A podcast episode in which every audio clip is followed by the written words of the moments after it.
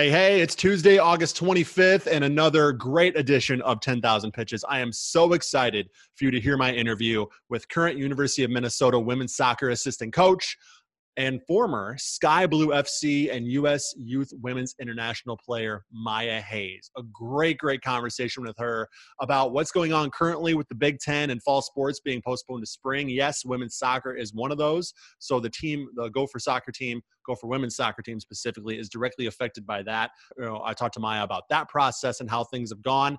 And then we're also going to talk about her career her time with the U.S. Youth Women's National Team, her time at Sky Blue FC, and what she thinks about the current state of the NWSL. Coming off the Challenge Cup, a few big names departing the NWSL to go play overseas ahead of next year's Olympics, and also the league's expansion, too, and what she thinks about all of that when it comes to the league. So, great, great conversation coming up a little bit later on. But first, I want to tell you about our friends and the first ever sponsor of 10,000 Pitches, Stimulus Athletic. Jason, Charlene, and everybody at Stimulus have been so awesome during the process of designing and putting out our 10K kit. This is the first piece of merchandise that's attached to the 10,000 Pitches podcast. And we couldn't be more proud to be teaming up with Stimulus to help get it to you. When I thought about creating merchandise and creating a soccer jersey associated with this podcast, a lot of stress was involved in that in terms of everything I would need to do inventory, keeping track of orders, keeping track of shipping. Did not want to do any of that. Stimulus has taken care of the whole thing. They set up the online store, they're taking on the inventory, and they're shipping out the jerseys directly to the people who buy them. It has been awesome. And they can do the same for your club or your team. If you're a soccer team, baseball team, basketball team, ultimate frisbee team looking to outfit your club and upgrade your look this season, look no further than Stimulus Athletic. They're based right here in Minnesota, Minneapolis to be exact, and they have helped the likes of Minneapolis City SC, FC Buffalo, and if you want to go with another local team, Edina Ultimate, Ultimate Frisbee uses Stimulus Athletic as well. Whether you have a jersey design in mind you know maybe you have a designer or maybe you're you're good with that sort of stuff yourself and you've come up with the design you want you just want somebody to make and distribute the jerseys for you totally fine you, they can do that. But if you're starting from scratch stimulus has an amazing design team that can actually help you come up with the exact look you are looking for with your jerseys pants warm-ups backpacks t-shirts so many other things that can help you develop and distribute and get out there for your club. So go to stimulusathletic.com and click the design tab and just fill out this little form. It's a quick, easy five, six questions. You don't need to prep ahead of time. Just, just more like get to know you type stuff. Who you are, what kind of team you're outfitting, what exactly you're looking for. And, and then within 48 hours, that's at least what, what happened with me. Charlene got in contact with me within 48 hours of me filling out that form. And, and the same could be for you. It's a quick turnaround. It's an easy process and they are patient as well. So go to stimulusathletic.com. Like I said, click that design tab. Tell them Jeremy from 10,000 Pitches sent you. And also, if you would like to buy the 10K kit and you're a listener of 10,000 Pitches, use promo code 10KFAM, 10K F-A-M, 10KFAM at checkout, and you'll save 10 bucks on the 10K kit, courtesy of the fine folks at Stimulus Athletic. All right, here we go.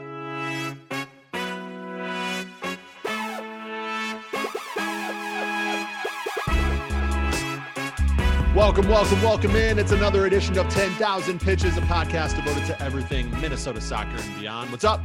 My name is Jeremy Rushing. And if you would like to go ahead and subscribe to the podcast, if you haven't already, please do. Please hit that subscribe button, whether you listen on Apple, Spotify, Stitcher, PodMN, Overcast, Google Podcasts. We're available on so many different platforms. So, whatever platform you prefer to listen on, uh, maybe if this is your first time checking us out, uh, go ahead and hit that subscribe button. It helps us rank higher. And of course, you'll get notified anytime we drop a new episode of 10,000 Pitches. This is episode 16 of 10,000 Pitches. So, very, very thankful for everybody who's, you know, whether you've listened to now all 16 episodes or whether you're a first time listener, thank you, thank you so much for tuning in. If you want to follow us on the socials, we are at 10K Pitches, 10K Pitches on Facebook, Twitter, and Instagram. And one more thing about podcast platforms if you'd like to leave us a review, please do that. Five stars, four stars, three stars, whatever your, you know, honest feelings are about the podcast, please leave us that feedback. Make it constructive. You know, leave us some actual feedback. Don't just leave us a rating. Actually, tell us what you think about the podcast because if there is something constructive, if there is something you want to see more of, or something you want to see maybe adjusted about this podcast, or maybe you think that we can improve in some you know specific aspects you know let me know i want to hear all that feedback it helps make me better as a podcast host and helps make 10000 pitches a much better podcast and product as we move along here again we're only 16 episodes in so very very uh infant when it comes to our podcast here. So a lot of room to improve and a lot of time to do that. So please leave us your honest feedback. That'll help us, uh, you know, hopefully make this podcast as good as it can possibly be by the time we hit, let's say, 16 more episodes. Um, today, not much insights or opinions or anything like that regarding Minnesota United and their two to one loss to Sporting Kansas City on Friday night. I was there, as was Jacob Schneider from E Pluribus Loonum. He will join me on Thursday, as will E Pluribus Loonum's Eli Hoff. The band is all back together on Thursday's episode. Jacob, Eli and I will discuss everything Minnesota United, and Eli also may have a big academy update coming down the pike, too, to uh, tell us about on Thursday's episode. So, all things Minnesota United coming in our little roundtable on Thursday. But today, I am very, very excited for you to hear my chat with Maya Hayes. She is the current University of Minnesota women's soccer coach. She is the former Sky Blue FC and U.S. Women's Youth National Team player. So, a lot of talk about her career, her background, her history, a lot of good stories from her, but also we're talking about all things Big Ten and their decision to postpone the fall season into spring and kind of how they got the news, if they had any indication that that news was coming, and what their plans are now moving forward into the fall with no season uh, to look forward to. And then we're also going to talk about, I think one of my favorite parts of this interview was as an alum of the NWSL, I really wanted to get her take on the current state of the league, coming off the Challenge Cup, a super big platform. And I think that league delivered. And Maya agrees, and she goes more in depth on that. Talk about, you know, how things look heading into later 2020 and into 2021. Uh, you know, the expansion with Louisville Angel City and now Sacramento being announced as a, as expansion teams, or Sacramento, I guess, reported, not officially announced yet, as the next expansion club for the NWSL. Um, and then, of course, the big names moving across the pond to England. Rose Lavelle going to Manchester City, Tobin Heath and others moving to Manchester United. You know what she thinks about that and how that affects the current and future state of the league as we head into another international cycle, right? We have the we have the Olympics coming next year, then 2023 is the next World Cup. So very very excited for you to hear that conversation. And you know what? Let's get to it right now. Here's Maya Hayes. All right, I now have the pleasure to be joined by University of Minnesota assistant coach and former Sky Blue FC and U.S. Youth Women's International player Maya Hayes. Maya, thank you so much for taking some time to talk to me. Thanks for having me, Jeremy. I appreciate it. Of course. Uh, so you were named Gopher assistant coach on July 1st. From what it looks like, you're, you're currently in Minnesota, right? You're on campus? Yes, yes, I am. Okay, when did you actually officially make the move? Uh, middle of July. So it's been actually three days ago. I think would have been a month uh, since I, since I've been here, um, and it's definitely been a little bit of a whirlwind since yeah. I got here. But um, now I've been appreciating the experiences thus far. I know you've been busy with the team and we're in the middle of a quarantine, but have you yes. gotten a chance to venture out a little bit, see the sights, kind of take in the the Minnesota culture a little bit? A little bit, a little bit. Um, we uh, had the ability to uh, experience Minnehaha Falls. Ooh, we go. went to um, Lake Calhoun, which I know has a different name, but I don't know how to pronounce it, so I'm not going to try. Fair enough. um, and we did we did some kayaking there and uh, we actually went to the Stone Arch Bridge, um, had nice. dinner in that area. So we've done actually quite a bit. Um, yeah. as much as possible, I guess, in the short time span. exactly, exactly, and especially considering everything else going on. Sounds like you've uh, been able to do a little bit over the last month, which is great. Um, we'll get into you know the news happening recently with the Big Ten kind of handing down their their decision to postpone uh, fall sports, which includes women's soccer. But mm-hmm. first, I want to talk about your background a little bit. Uh, you were born in New York City, am I right? Or that's where yes, you grew up? That's correct. That's where okay. that's where I was born, but I grew up in Montclair, New Jersey. So okay, right sounds out, good. Like about forty-five minutes from the city. Okay, and, and, that whole area, you know, I, I picture that as somebody who is born and raised in the Midwest and has only been to New York City a few times. Uh, it seems like it's like the most competitive area in the country for any sport, job, career, yeah, education, probably accurate, yeah, etc. Probably accurate. Yep. Uh, uh, how early did you start playing soccer, and how much do you attribute growing up in a place like New York or that area to your success, not only on the field but in just in life in general? Honestly, um, I, I, was I I was probably what we would call a late bloomer in the soccer world. Um, okay. and so my first sport was actually basketball. Um, I started playing basketball when I was four in an all boys uh, league at the Y, and, and they were all like a year or two older than me. Okay. Um, and so I, I, would say I'd actually probably say basketball was my first love, and then oh, okay. and soccer was actually something I stumbled upon actually probably around I'd say once I was mm, seven or eight maybe. Okay. Um, and it's obviously started at like the township level. And I mm-hmm. really only started playing because I was a huge tomboy growing up, and all of my guy friends played soccer, and so it was kind of like the I need to fit in with everybody else type of yep, thing. Like I always played it at recess with them, and I thought it was really cool. um, so I begged my mom to let me play, and who would have known? I guess 20 years later we would be sitting here. Um, but uh, but yeah, that's kind of how I got into it. Now, were you were you running circles around him right away, or did you take did you take your lumps a little bit? How'd that go? So it's funny. Like I think I actually started out playing like center back. Or and to be fair, in the township level at my age, we didn't even we didn't have the positions like yeah. that. Like I was playing defense. That's all I knew. Yep. Um, but the reason why I ended up playing uh, forward or more of an attacking role is because I my favorite thing was to get the ball at the back. Um, like in, I guess yeah, in our defensive half and dribble the entire field and score.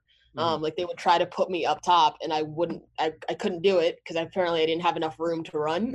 yeah. And so uh, yeah, when I was super young, it, I started out playing defense, and I would just dribble the entire field, and uh, and then that naturally progressed to um, my best friend and I, who I've been best friends with since kindergarten, which I know is kind of a cool thing in and of itself. Yeah. Um, we we played together and um, kind of grew up through the soccer ranks together. It was always her and I, basically on whatever teams we ended up get going to up until we got to college, um, and then uh, and actually reunited at the pro level on Sky Blue. So that was kind of cool. That's crazy. That's awesome. Um, yeah, it is pretty cool. It's a pretty cool story there. Um, but I remember like so I finally did embrace being the being in the attacking role, and she played defense, and and okay. she could launch the ball, and so she had. We used to joke she had a she would call it the Maya ball, and she would just launch mm. it over the top, and I would just run over, run onto it, and score. so that was a lot of a lot of kickball in the beginning, um, yeah. but obviously that got a little bit more sophisticated as the time went on. Definitely. So in, a 10 year, 10 year span, you went from, you know, picking up the game to, you know, uh, playing division one soccer. What was the moment where you realized like, oh, I could actually, I could actually do this. Like I can actually, you know, compete at a pretty high level in the sport.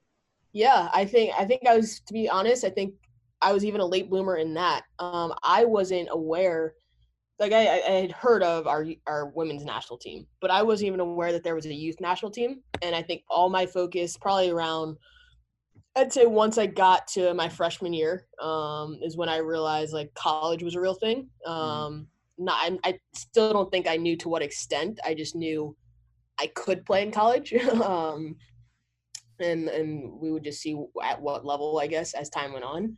Um, but I don't think I think I was very naive, and probably a, which is probably a good thing, right? I, I mm-hmm. was I was pretty level headed from the get go yeah. about everything, and didn't really have high expectations in terms of what things would turn into. But I remember like, I went into my first nas- youth national team camp. I think when I was uh, going into my sophomore year of high school, and okay. I remember it's ironically my best friend and I went into our first national team camps together um, at the U15 level, and we got the calls I think on the same day. Wow. And I remember when I first got the call, I had no idea like what was happening.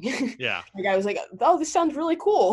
like you know what I mean? Like, like and it's like they pay for everything, they ship you out and all these things, but like I had genuinely had no idea that it was even a thing. And then you have mm-hmm. kids that have been doing it forever between that and the ODP system.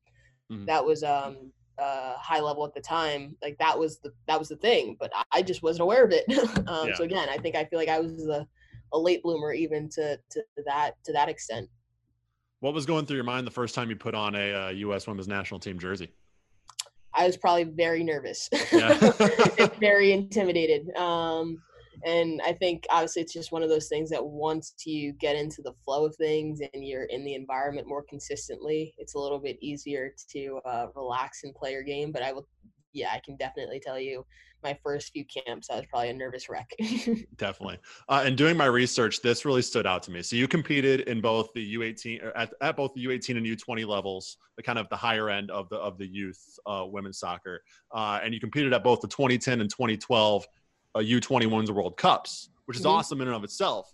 But in the 2012 World Cup, you had a two game stretch where you scored a hat trick in a 4 0 win. And Yep. then you scored the equalizer and would end up being a 1 1 draw against China. And then in the third group stage match, you guys didn't end up getting a goal, unfortunately. But that means you scored all but one goal for the U.S. in the entire group stage of that tournament. And the only other goal was an own goal. So really, you had every goal in the group stage. Um, obviously, you had excelled in soccer leading up to that point to be in that position. But but how much did you surprise yourself in putting on those kind of consecutive performances on such a big stage?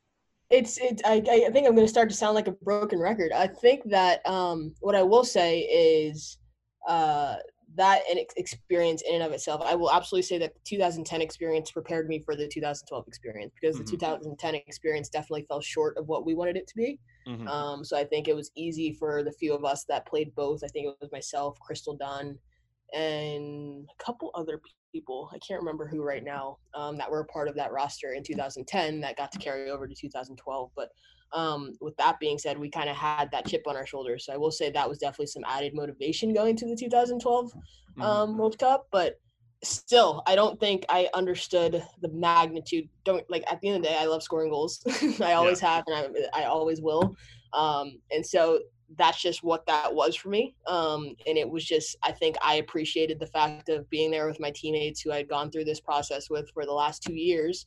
Um, and us like having the success we were having. Um, and I think that is all that was at the forefront of my mind. I didn't quite realize still the ex- like the the magnitude of scoring a world scoring a hat trick in a World Cup. yeah. I don't think, and like how how few players actually had ever like accomplished that feat, and I don't think Yeah. I realized it until I, I did an interview like right after that game on our off day uh, with our uh, media relations um, uh, coordinator uh, Aaron Heifetz, and and he it was one of the questions that he had like he, he named the other people that had the only other people that had ever scored a hat trick in a World Cup, and I was like, oh, like you know, very few names. And I Pretty like, good company. oh yeah you know and so and again it just i think i was never and i guess it just goes to show like i was never in it for the glory Yeah.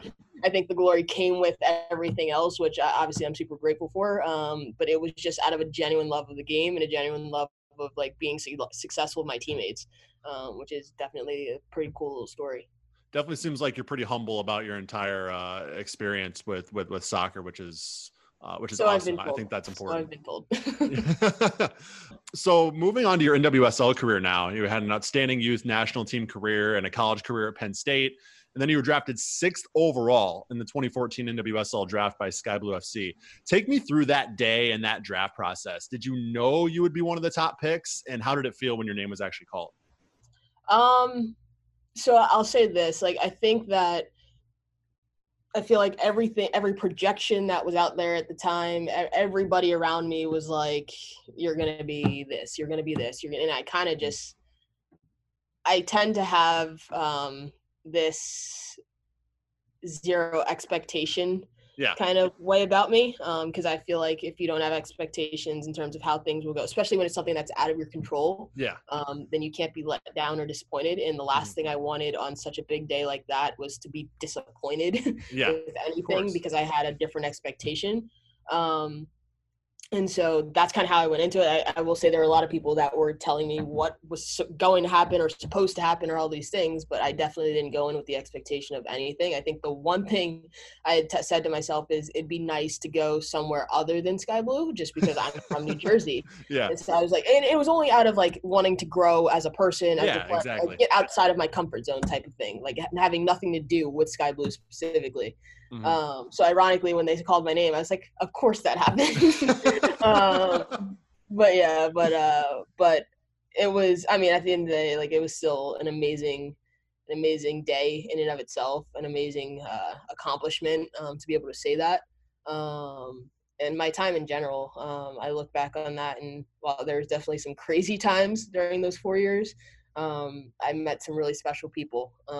And again, like I said, uh, I got to do those first two years with my best friend by my side. Um, and I feel like not a lot, like a lot of people can say they have a best friend. I feel like not a lot of people can say they have a best friend that they've been best friends with since kindergarten. That they also played in a World Cup with and played at uh, played professionally with. like I yeah, feel like that. Like, that, that might be a first. I think that might be a first and only. I think I think you might be yes. completely unique in that regard, Maya.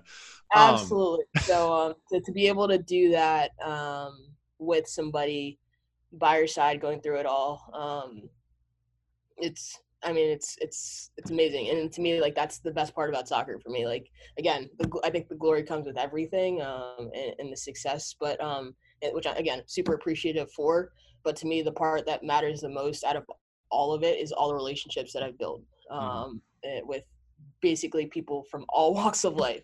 Um, and, and something that I truly cherish and love about this game and why I chose to stay in it, right? And in a mm-hmm. coaching capacity is because the relationships matter um, and it's one of the like most unique environments to build those relationships um, and one of the most genuine i think environments as well you had mentioned your you know your air quotes preference was maybe not playing for sky blue and venturing out a little bit did it right. mean a little more though uh, you know when all was said and done did it mean more at all you know being able to play close to home like that i, I will say in terms of like family friends being able to come out and support i think yes um like and i, I think even from the family perspective, they probably would have came regardless of mm-hmm. where I ended up. Um, but I think the friend support was pretty cool. Um, yeah. the, the, amount of friends that I would get to come to any given game, whether they were just in town, home for the weekend, whatever it was. Um, I think that part was pretty cool. Um, being kind of that like homegrown player because up until that point, I, I hadn't been. Like everybody always used to ask me, uh, "Why didn't you go to Rutgers?" And I was like, "I wanted to get out. like I wanted, yeah. I wanted to get out." Um, and so, yeah, I, I think I always kind of had that wanting to get away mentality, and then mm. getting to experience kind of that homegrown um, um, kind of kind of experience of things. I don't know.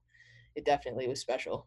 Yeah, I mean, even Penn State, it's it's a way away a little bit, but it's not, it's not too far away. You know? Right. So. so. that and that was that was intentional as well because it yeah. definitely ironic. It came down to when I was choosing, it came down to Penn State and UCLA. Obviously, one is way closer than the other. Yeah. Um, and for that part, it did come down to uh, uh, the family support and just yeah. just recognizing that if I went to UCLA, while they would come out and they would they would come to some games, it wouldn't be nearly close to the amount yeah. of games they'd be able to come to at Penn State, and, and that was that was an important piece for me. Um, on top of just the connections that I had already felt with the coaching staff there. So played four seasons with Sky Blue, right? Yep. Uh, no injuries, regular selection, whether it was in the starting eleven or off the bench. But you decided to transition into coaching, even though it seemed like you had a lot left in the tank from a playing standpoint, so to speak. Uh, what yep. went into that decision, and how difficult was it for you? It was really tough, honestly. Um, I think the 2017 team was one of my favorite teams um, because I felt like outside of our team, there was a lot going on within our organization, within the NWSL, just everything. Um, and we were that was probably one of the close closest teams we had. The those I'd probably say that, and the runner up would probably be the 2016 team. Mm-hmm. Um, and so I think it was really hard not even ironically from the soccer piece of things because I knew whatever I did, I was going to stay connected from the soccer piece. Like I knew that, I, again, getting into coaching, it's still soccer involved and all those things, but um, it was hard from the standpoint of leaving my teammates. And, if I'm being honest, um, like that was after that season, going to the 2018 season is when a lot of the trades started to happen with, because mm-hmm. uh, I think that was the first year of Salt Lake City being in, um, yeah. and so some trades happened there, and and a little a couple other places. Um, but I think had the group stayed the same, um, it would have been monumentally harder yeah. for me to for me to step away. If I'm being honest, what would you say that would have affected your overall decision, like to? Yes, I think I, I, genuinely think so. I think it would yeah. have been monumentally harder to make the decision to to step away. Um, because to your point, there like physically, there's there was nothing wrong with me. There is yeah. nothing wrong with me. I'm not hiding anything. Um, it genuinely just came down to uh, I knew that at the end of the day, I wanted to get into coaching. Mm-hmm. And I also knew that I wanted to get my master's. And I knew that in terms of trying to put those two things together, a graduate assistant position was probably the easiest route in terms of being able to get it paid for mm-hmm. um, and getting able to do it in a really cool environment. Um, but I also knew that that meant that'd be about two more years before I was uh, making money coaching, right? Because you only get stipends in grad school, and so mm-hmm. I I just kind of I think that started to weigh on me a little bit more than it had in the past, um, and that's really what it came down to the the kind of eagerness to start the coaching career, but more so from the standpoint of getting wanting to be uh, at a, a, financially stable part in my life sometime soon. yeah. and I knew that unfortunately, the longer that I played, and just at that time, we didn't have the league regulations in terms of um, salary that they have now, in terms of like the minimum salary being 20 grand. It wasn't that before. Yeah. Um, like, like to put into perspective, when I first got my first season, well, I was fortunate enough to be making what I was making, um, having been drafted. Um, and in the first round, um, the the league minimum was about seven grand. Um, and if you do the math over the course of what our season was at the time, which was about six months, that's about a thousand dollars a month before taxes are even taken. Yeah. Out right? Um, and so you can kind of put that into perspective of what those paychecks actually started to look like for some of my teammates. Mm-hmm. Um, and so, and, and it grew very, very incrementally uh, in, a, in a small way over the, the next few years. And so, again, had to take that into account of where am I, where, where I, where am I right now? Um, and, and where, where am I trying to get to? And unfortunately, from a financial standpoint, um, it just mattered to me. and mm-hmm. uh, especially, in terms of trying to build some stability. And um, I knew it would take some sacrifice along the way in order to get there. Who is your biggest role model from a coaching standpoint? Ah, uh, that's an easy one. um, I'll, I'll, give it to them both because I, I don't want. First of all, don't want to deal with uh, the the fight, but um, also just they both have been equally uh, influential in their own ways to me. But um, it'd be Erica Walsh now Erica Dombach um, mm. at Penn State, head coach, and then her associate head coach Ann Cook. Um, like hands down, like super yeah. easy for me to say that. Um, and like obviously and absolutely in the soccer piece, but even more so in just the the the growth and the personal growth piece um, of just being genuine human human beings and help mold me into the person that I am today. How quickly after stepping on campus at Penn State did you realize that you wanted to be a coach? Um, I feel like I always knew in some capacity that I wanted to get into coaching. I don't think I knew where specifically. Um, and I think it wasn't until my experience in my own collegiate career of getting to work with Ann and getting to work with Erica, um, kind of seeing where I, I, I could fit in and where I could uh, be most influential. And I think my experiences with them kind of solidified solidified it for me in the sense of uh, feeling like college soccer was, I guess, the best uh, best path for me. Um, but I definitely didn't go into it thinking like knowing right off the bat where I wanted to coach. Like I, I knew I wanted to coach. I chose my major in kinesiology because I knew I wanted to coach, and that was the closest thing we had to a coaching major at Penn State at the time. Um, but uh, yeah, it wasn't. I probably not until my collegiate career was it solidified. What's your What's your end goal when it comes to coaching? Is it college soccer? Is it NWSL? Is it national team? Kind of where do you when when you see yourself in five, ten years from a coaching perspective? Where are you? Um, as I'm talking right now, I think it'll be collegiate soccer. Um, mm-hmm. maybe not always as an assistant, maybe as an associate head coach. Fun fact, at least as of right now, I don't want to pigeonhole myself. As of right now, talking to you, I do not have aspirations of being a head coach. Um, okay. uh, I enjoy the assistant coach piece, um, but potentially associate head coach one day um, yeah. and getting to work in, in partnership with somebody. But as of right now, I think collegiate soccer, um, but you, you, never know where things go. Yeah, things can change, definitely. Yeah, exactly. Uh, so let's talk about the current state of the NWSL and and the Challenge Cup. Um, are you still a fan of Sky Blue being from New Jersey and being an alum of the team? Uh, and were you polling for them specifically in this tournament, or are you more of a an unbiased NWSL viewer at this point in time? Uh, I definitely think unbiased, okay. um, and I think that's a lot has a lot to do with um, a lot of my teammates now being across multiple teams, and mm-hmm. so again having all those close relationships.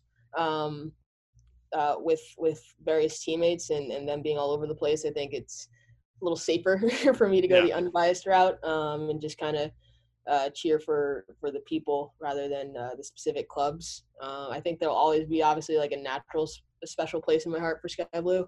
Um, Mhm. I'm really proud of what they did in the Challenge Cup this year, um, and just really, in general, really proud to see some of the changes going on around that club. Um, but yeah, probably an unbiased route. Uh, obviously, I'm not as knowledgeable as you when it comes to like tactics and X's and O's of the games and stuff. But but from my perspective, I thought the Challenge Cup overall was a lot of fun. I thought all the games seemed to be well played, and I was really impressed with how sharp the teams were right out of the gate.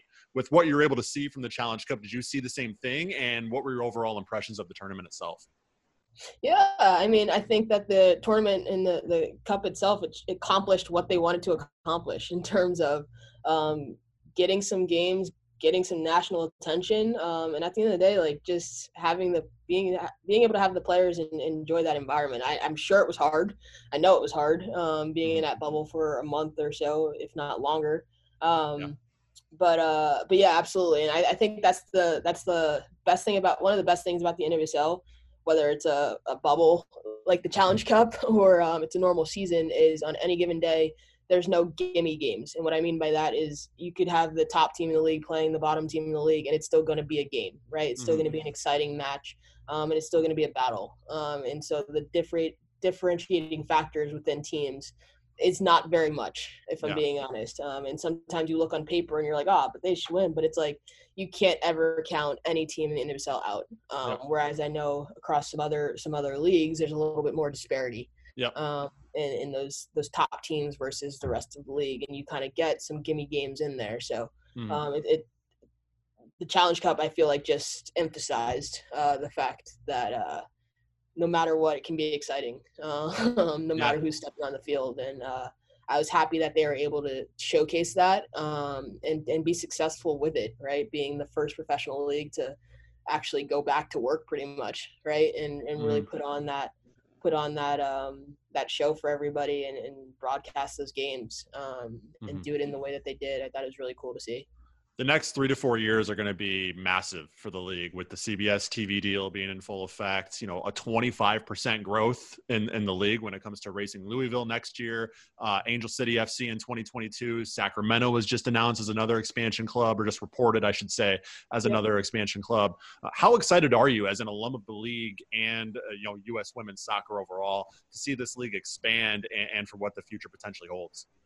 I mean, it's exactly what all of us who I feel like participated in those those struggle years is what we what we played for, right? I Mhm. think you can't say a single one of us was playing for the paycheck Yeah. because there wasn't much of one. Um, Yeah. I think that that was that was it. Like, and this is this is why because we knew um, the sacrifice that sacrifices that it would take to to really build something here, to build something substantial, to build something meaningful um, for the kids that are coming up today. And I think it's awesome that uh, club players today actually have a professional league to look up to. Because Mhm. while I had that for maybe the tail end of my club career, by the time I got to college, it was gone, right? And then on the tail end of my college career is when the NWSL popped back up. Um, obviously, formerly known as WPS, which is what I had for a little bit of high school. Um, And so I think like that was that's why you do it. So as an alum of that league, um, it it makes you proud. Obviously, there's uh, plenty plenty of room for uh, for growth in a lot of other areas. Um, but I think it's also important to celebrate the little victories along the way. So trying to keep things in perspective is uh, definitely part of it. But um, yeah, I'm I'm super happy to see the growth and the direction the league is going. Does it does it give you a little bit of like i don't want to say regret because that's a strong word but i can't think of a better i can't think of a better term right now so i'm just going to use the term like hindsight regret that that you're not part say FOMO. Say FOMO. fomo there we go i like fomo there we go does it give you any fomo that you're not you know a, a direct part of this and, and not still in the league kind of experiencing all of this right now Um, honestly, no. I think I think I'd be I think I'd be remiss to say that I haven't had days where it's Mhm. like ah I miss it, and not necessarily in the sense of like I miss being in the NWSL, but I just miss playing soccer. yeah Um, is some of the days that I've had, but overall, like it's actually it's been really. I think it took me by surprise the first couple of years of um not missing it as much as at least Mhm. I thought. I mean, when you think like I, I was, I guess, 26. Um, yeah, about 26 when I stopped playing, when I decided to go back to school. Mhm. And so obviously, again, in playing form. Nothing was wrong with me, um, and obviously that's probably fairly young to step away from the game um, when I did. But uh, I, I think that it's I don't know. It just at that point I had been doing it for I guess I started I started playing when I was eight, so uh, what almost like 18 years. Yeah. Um, and so you would think like your initial thought is like you're good like your everyday life is now changed drastically and you're yes you're going to regret it and you're going to miss it and I never had that moment. I still have yet to really have like a string of moments or a string of days where it's like I made a made the wrong decision, mm-hmm. even with all of the change um, that that's come. Um, I will say when I when they first up the uh, the minimum to twenty grand, I was like, oh man, I missed out on that. yeah, definitely. um, but from but from any other perspective, honestly, no. And, and to me, like I think that just kind of goes to show that I was just ready for something new. Um, and again, I, I continue to say this. Uh, you never know. Um, like mm-hmm. how I feel right now could change in who knows how long um, even in my position that I'm where I'm at right now. But um, you never know. That's I think that's specifically why I've never said the words retired. I always mm-hmm. say like step yeah. away, took time off. Yep. Um, never say never, right? Wanna, yeah, because I don't want to pigeonhole myself into that because I feel like retirement is so final. Um, yeah. And I've seen countless players that step away from the game for three, four years, and then all of a sudden they're making a comeback, right? Yeah. And so um, I'm not saying that'll be me, but uh, I, I do like to leave the door open. do you have teams calling you at all or people reaching out like hey you think about coming back or anything like that uh not in the last year but i definitely think and i'd say in those first two years i had a, a couple a few people reach out to me whether it was uh, teammates on other teams that were like hey where you mm-hmm. at with things or uh, yeah.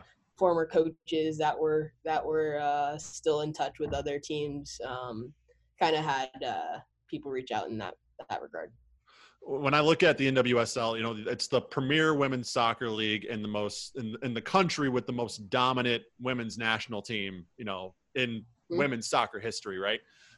I I see no reason why this league can't, you know, become the premier league of women's soccer, right? Mm-hmm. But but lately we've been seeing, you know, big moves or big reported moves abroad with Rose mm-hmm. Joining Manchester City, and now it's reported that Tobin Heath and Christen Press are going to be uh, going to Manchester United. Um, can you give us some insight on how those decisions, uh, what goes into those de- decisions to potentially play abroad or or here in the states, and what could that potentially mean for the league for the foreseeable future? I will say this: I think that a lot of the decisions you're seeing right now are twofold. They're one having to do with just the state of the country right now, mm-hmm. and I guess yeah. partially the state of the world, but state of the country with the pandemic going on, and and the NWSL kind of being kind of being in limbo in terms of they kind of played the Challenge Cup, which was their meaningful games for the for the year, um, and kind of now being in this standpoint of like the Challenge Cup was so successful. Um, so mm-hmm. wanting to get uh, the fans some more games um, before everything kind of finishes off in around October when it usually would. Mm-hmm. Um, so I think you're seeing a lot of a lot of these national team players that again knowing things are kind of in limbo with what what the what the future of the NWSL, at least for the next couple months, looks like, um, making decisions based off of that. And I think the other part is the Olympics, right? Yeah. Um, have it having been postponed to, to next summer. Um, I think they're trying to get meaningful games in, right? Yeah. So even in the state that the NWSL is in right now, in terms of, I think they're talking about maybe doing some exhibition games um, to finish things off. Uh, still, like the state of our country right now. Um, we don't know what that means for national team camps. Um, yeah. Are those allowed? Is there going to be protocol that they need to go through go through um, in order to have those camps? All like there's a lot of questions that I think people don't really consider. So even mm-hmm. if they were to stay for the few national team games, it's like after October, well, then what? yeah, what do they do? you yeah. know, um, and so I think they they look at these European clubs as maybe an avenue to get some some high level games in for a more consistent period of time um, than they've been there guaranteed right now. Um, I think they also have to take into account like the way that national team contracts are set up. Like their part of their contract is to stay in the NWSL, right? Um, mm-hmm. And then they're allowed, I think I want to say one year or one season or something like that to play overseas. Um, and mm-hmm. it's usually around, um, it's usually around, uh, those those playing year playing years in terms of like a World Cup or an Olympic year. And I think Mhm. again, this the pandemic kind of messes everything up a Yep. little bit. So I think that's another thing having to take into account. But I do think the biggest part is uh is the pandemic, the I guess the part of not being guaranteed games um, and just trying to get games in, uh, assuming that there's an Olympics still next summer, um, and, and trying to get cons- a consistent amount of games. And I think I really think it comes down to that. Um, in terms of the state of the NWSL because of it, I think that um, to me, I, I don't know if there's a reason to worry, um, Yeah. especially if you take into account if there is an Olympics next summer, you're, it will be without a lot of those players. Yeah. um, and so I think it just gives the the players that the non-national team players a chance to to step up, to get Yeah. minutes, to get games, to get touches, whatever it is.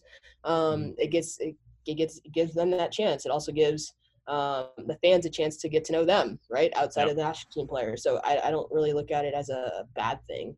Um, it's just I guess the way in which it is uh, this time is used, how it's valued, um, and obviously, hopefully, that's in a positive way.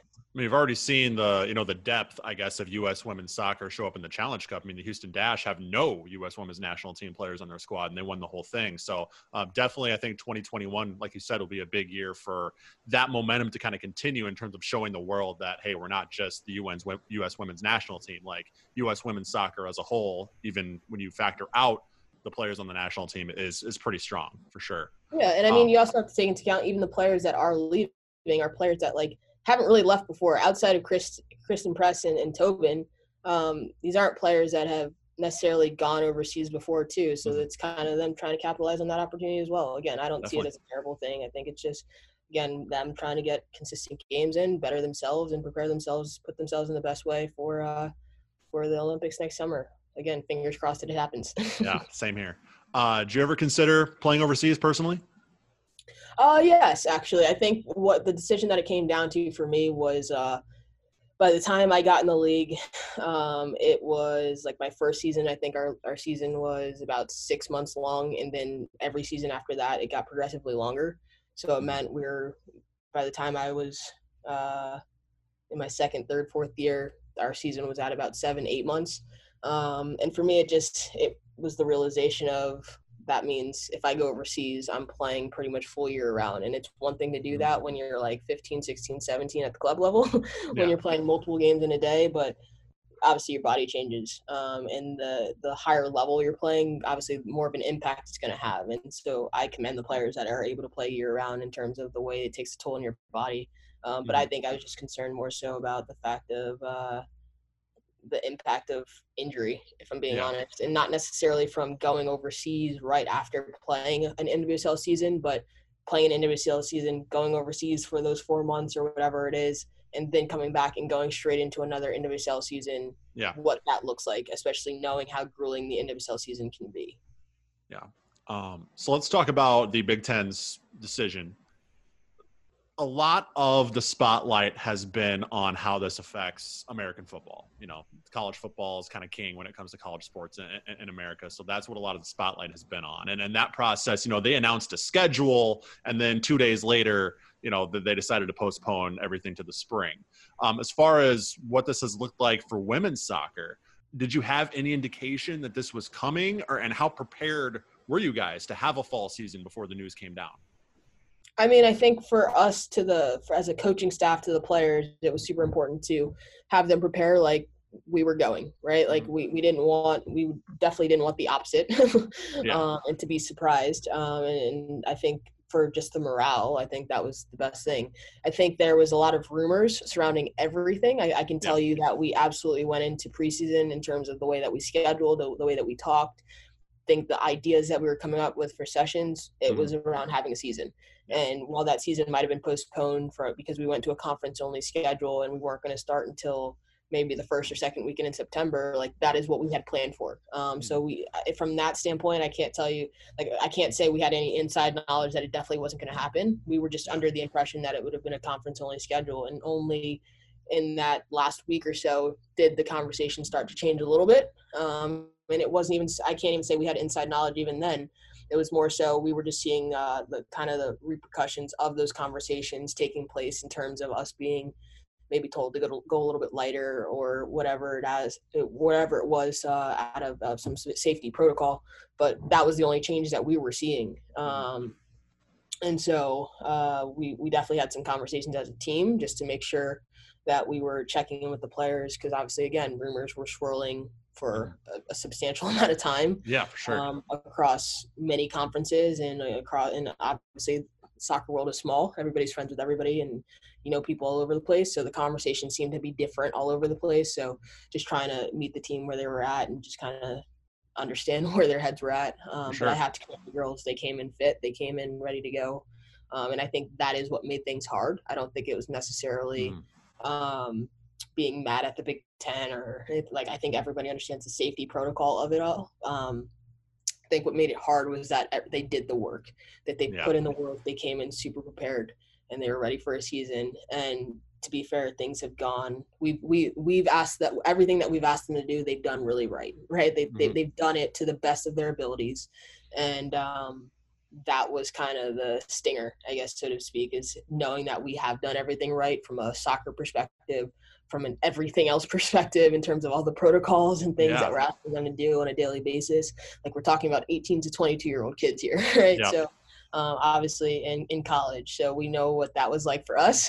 um, and, mm-hmm. and so to ask them to do the things that they've been doing, um, it takes a toll. And so we've been very grateful and gracious for uh, the way that they've conducted themselves. And again, I think that's what made it hard is that they had done everything right and we hadn't had any instances and all those things. But having to take into account the bigger picture of things is is obviously what the Big Ten had to do. So mm-hmm. um, we understand it, um, but obviously it doesn't mean it, it, it hurts any less.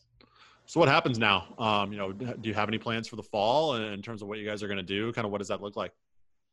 We're going to use it to prepare. I mean, as of right now, we we we are looking forward to uh, a season in the spring. Um, that's the last word we got, um, and so that's what we're going to go with. And we've kind of looked at it as uh, obviously it's a it's a big chunk of time, but to basically come in every day with, with the intention of getting better. Um, can we can we hold the standard each day and raise the standard each day um, mm. to prepare ourselves to be in the best place possible come spring? Um, and again, we don't we don't know what that looks like um, from mm. any perspective, if I'm yeah. being honest.